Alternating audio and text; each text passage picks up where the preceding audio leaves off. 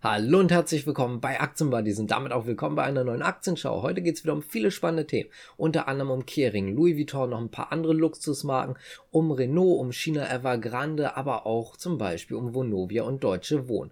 Wir fangen jetzt hier aber direkt einmal mit Kering an. Erstmal mit Kering, dann kommen wir nochmal zu ein paar anderen Luxusmarken und darum, warum die gerade abstürzen. Kering hat heute eine relativ schlechte Nachricht. Einmal das Allgemeine, wo ich gleich nochmal zukomme. Außerdem hat Alpha Value das Kursziel von Kering gesendet ebenfalls auch von Louis Vuitton. Bei Kering ist es so, dass die Kurssenkung oder die Kurszielsenkung von 820 Euro auf 663 Euro stattgefunden hat. Das heißt also, das Kursziel wurde schon extrem gesenkt. Außerdem ist die neue Empfehlung natürlich verkaufen anstatt halten. Heißt also, dort sieht es gerade nicht ganz so gut aus. Das hat natürlich auch einen Grund. Und zwar sagt man, der Absatzmarkt ist sehr, sehr groß in China vor allen Dingen. Etwas über ein Drittel des Umsatzes kommt aus China und dort ist es gerade so, dass wir wieder relativ viele Lockdowns haben in Asien und dementsprechend ist es einfach schlichtweg so, dass dort ein kleiner Umsatz auch wegbrechen könnte. Und jetzt kommen wir mal zu dem gesamten Unternehmen, also nicht nur zu Louis Vuitton, sondern auch zum Beispiel zu Richemont, Montclair,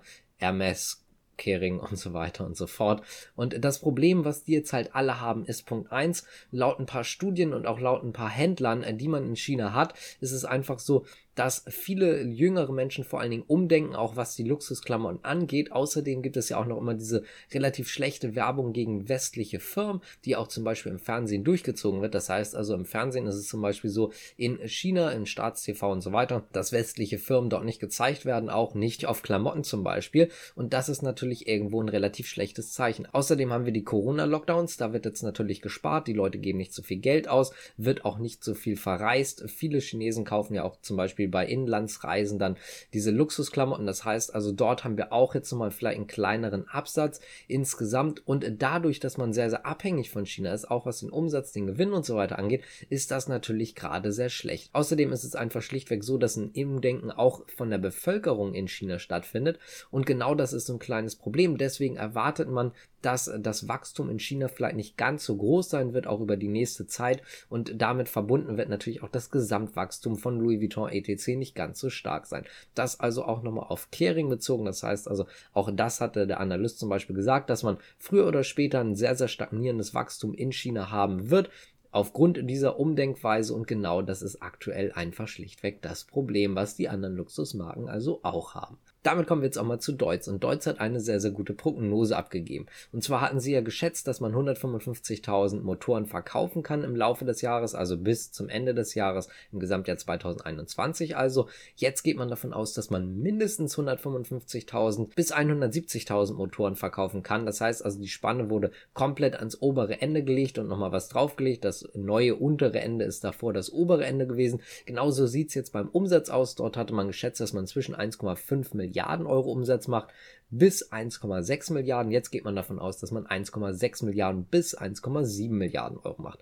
Von der EBIT-Rendite ist es so, dass man jetzt schätzt, dass man zwischen 2 und 3 Prozent bleibt. Das heißt also, es sieht gerade sehr, sehr gut aus. Das nächste Thema ist Merck und über Merck haben wir die letzten Tage und Wochen immer mal wieder gesprochen. Jetzt hat sich auch die UBS dazu geäußert, beziehungsweise es gibt eine neue UBS-Studie von Analysten der UBS und die haben jetzt erstmal das Kaufziel beziehungsweise die Kaufempfehlung von neutral auf Sell gesenkt. Man muss aber auch dazu sagen, dass das alte Kursziel tatsächlich angehoben wurde, denn das alte Kursziel lag nur bei 136 Euro, das neue liegt jetzt bei 170 Euro, ist natürlich noch immer massig deutlich unter dem aktuellen Kurs und deswegen wurde halt auch einfach schlichtweg eine Verkaufsempfehlung ausgesprochen. Es ist so, dass man zwar auf der einen Seite die neuen Wachstumsaussichten von Merck lobt und auch sagt, das sieht alles schon mal sehr gut aus. Das klingt alles sehr gut, auch gerade wenn man jetzt mal einberechnet, dass man tatsächlich sehr, sehr viel mehr Gewinn dann über die nächste Zeit machen möchte. Dieses Umsatzwachstum, was man ja auch bei Merck mal nochmal betont hatte, dass man eventuell dann auch nochmal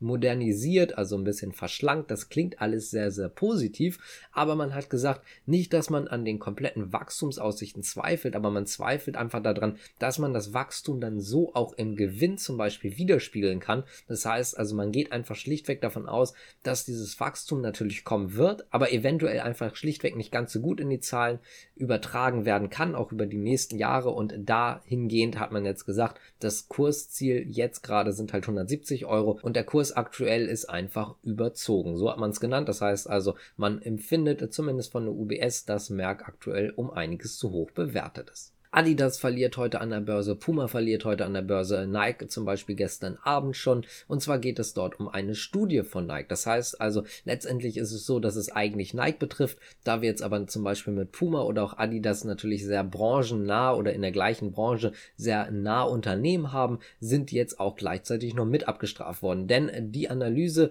der BTIG, also die, die jetzt nochmal das Kursziel für Nike angepasst haben, zählt letztendlich auch auf Adidas, und Nike natürlich Puma und so weiter. Deswegen wurden die jetzt auch leicht abgestraft. Bei der Studie geht es im Prinzip darum, dass Nike erstmal auf neutral abgestuft wurde und das hat selbstverständlich auch einen Grund und zwar, dass man aktuell mit den Textillieferungen Probleme hat. Das heißt also, es gibt Lieferengpässe. Das liegt unter anderem daran, dass man zum Beispiel Fabriken in Vietnam hat. Die sind aber aktuell geschlossen aufgrund von Corona-Lockdowns, weil dort halt Corona-Ausbrüche sind. Wie ich gerade auch schon erwähnt hatte, zu Kering und so weiter, da hat es einen leicht anderen Grund, aber es gibt halt einfach relativ viele Lockdowns gerade in Asien, erhöhte Corona-Zahlen und es gibt auch einfach schlichtweg viele Fabriken, die dadurch jetzt geschlossen sind. Bei den einen ist es halt, dass die Käuferschaft dann eventuell fehlt. Bei Nike und Adidas zum Beispiel ist das andere Problem. Man hat eine sehr, sehr hohe Nachfrage, aber man hat einfach schlichtweg Lieferengpässe und davor hat man bei der BTIG nochmal gewarnt. Das heißt also, man hat eine kleine Warnung dafür ausgesprochen, dass Lieferengpässe kommen können und dass man dadurch dann eventuell auch Umsatz verpasst, weil man schlichtweg gar nicht mit der Produktion hinterher daherkommt. Hapag-Lloyd hat richtig profitiert.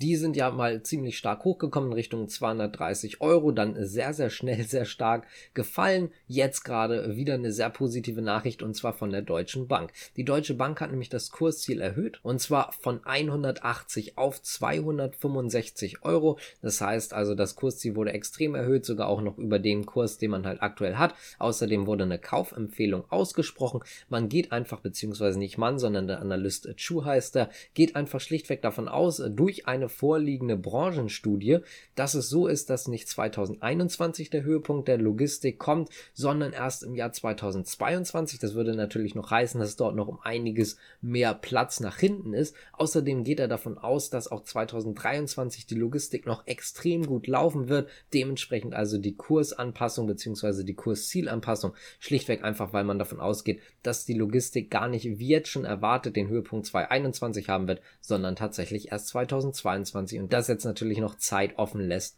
um dort einfach nochmal besser zu performen, beziehungsweise einfach schlichtweg gesagt, um dort nochmal mehr Umsatz und Gewinn umzusetzen. Vonovia ändert die Bedingungen bei der Übernahme von Deutsche Wohnen. Bestimmt haben es einige von euch schon mitbekommen, ganz groß auch in den Zeitungen. Leider haben wir das gestern nach der Aufnahme erst gehabt, beziehungsweise die Zeitungsartikel oder die Änderung kam erst nach dem Video, nachdem unser Video online war. Deswegen werden wir es hier jetzt nochmal ein bisschen nachholen. Es ist so, dass man die Bedingungen geändert hat. Das heißt jetzt, man pocht einfach schlichtweg nicht mehr auf die Mindestannahmeschwelle von 50 Prozent.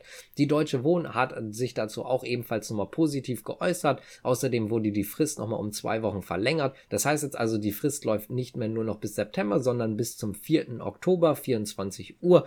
Damit ist das Ganze jetzt eigentlich schon mehr oder weniger besiegelt. Man hat jetzt auch nochmal gesagt, dass man so oder so diese Übernahme also tätigen wird und dass man dann im Laufe der Zeit auch über die 50 Prozent kommen kann und auch wahrscheinlich wird. Im Übrigen ist es so, gestern hatten wir noch über die Zahlen vom Freitag berichtet, da waren es noch knapp 34 Prozent der Anteile oder der Beteiligung, äh, die Vonovia an Deutsche Wohnen hatte. Heute gemeldet von gestern Abend tatsächlich, dann hat man knapp 40 Prozent der Anteile sich zugesichert bisher. Heißt also, der Übernahme steht jetzt so gesehen nichts mehr im Weg. Damit kommen wir jetzt zu Heycar. Denn Renault kauft sich bei der Gebrauchtwagenplattform Heycar ein. Die wurde ja von Volkswagen gegründet, aber unter anderem auch noch andere Unternehmen sind daran beteiligt, wie zum Beispiel Daimler, aber auch die Allianz. Jetzt kommt Renault noch mit dazu. Man hat weder sich zu den finanziellen Details geäußert, noch zu den Anteilen. Das heißt also, man weiß nicht, wie viel Renault jetzt übernommen hat und wie viel Renault jetzt dafür gezahlt hat. Was aber feststeht, ist, dass Renault den Plan hat, die Plattform Heycar auch in Frankreich zu etablieren, also auf ihrem Heimatmarkt.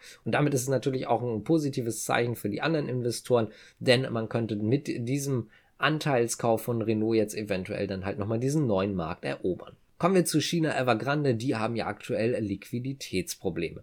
Und es gab eine relativ wichtige oder auch witzige Aussage, muss ich ehrlich sagen. Man hat sich so ein bisschen auch natürlich über die Medien beschwert. Man hat jetzt selber nochmal gesagt, es ist einfach schlichtweg so, dass man mit Investoren Gespräche hat, allerdings keine wesentlichen Fortschritte macht. Das heißt also, aktuell steht es noch einfach alles. Außerdem wurde nochmal gesagt oder beziehungsweise dementiert, dass man vor der Insolvenz steht. Das heißt also, man hat gesagt, man hat zwar beispiellose Probleme aktuell, aber man steht nicht vor der Insolvenz. Das zumindest die eigene Aussage und man hat nochmal die Medien kritisiert. Denn man hat tatsächlich gesagt, dass die negativen Medienberichte aktuell nicht positiv für sie seien. Ja, wer hätte es gedacht?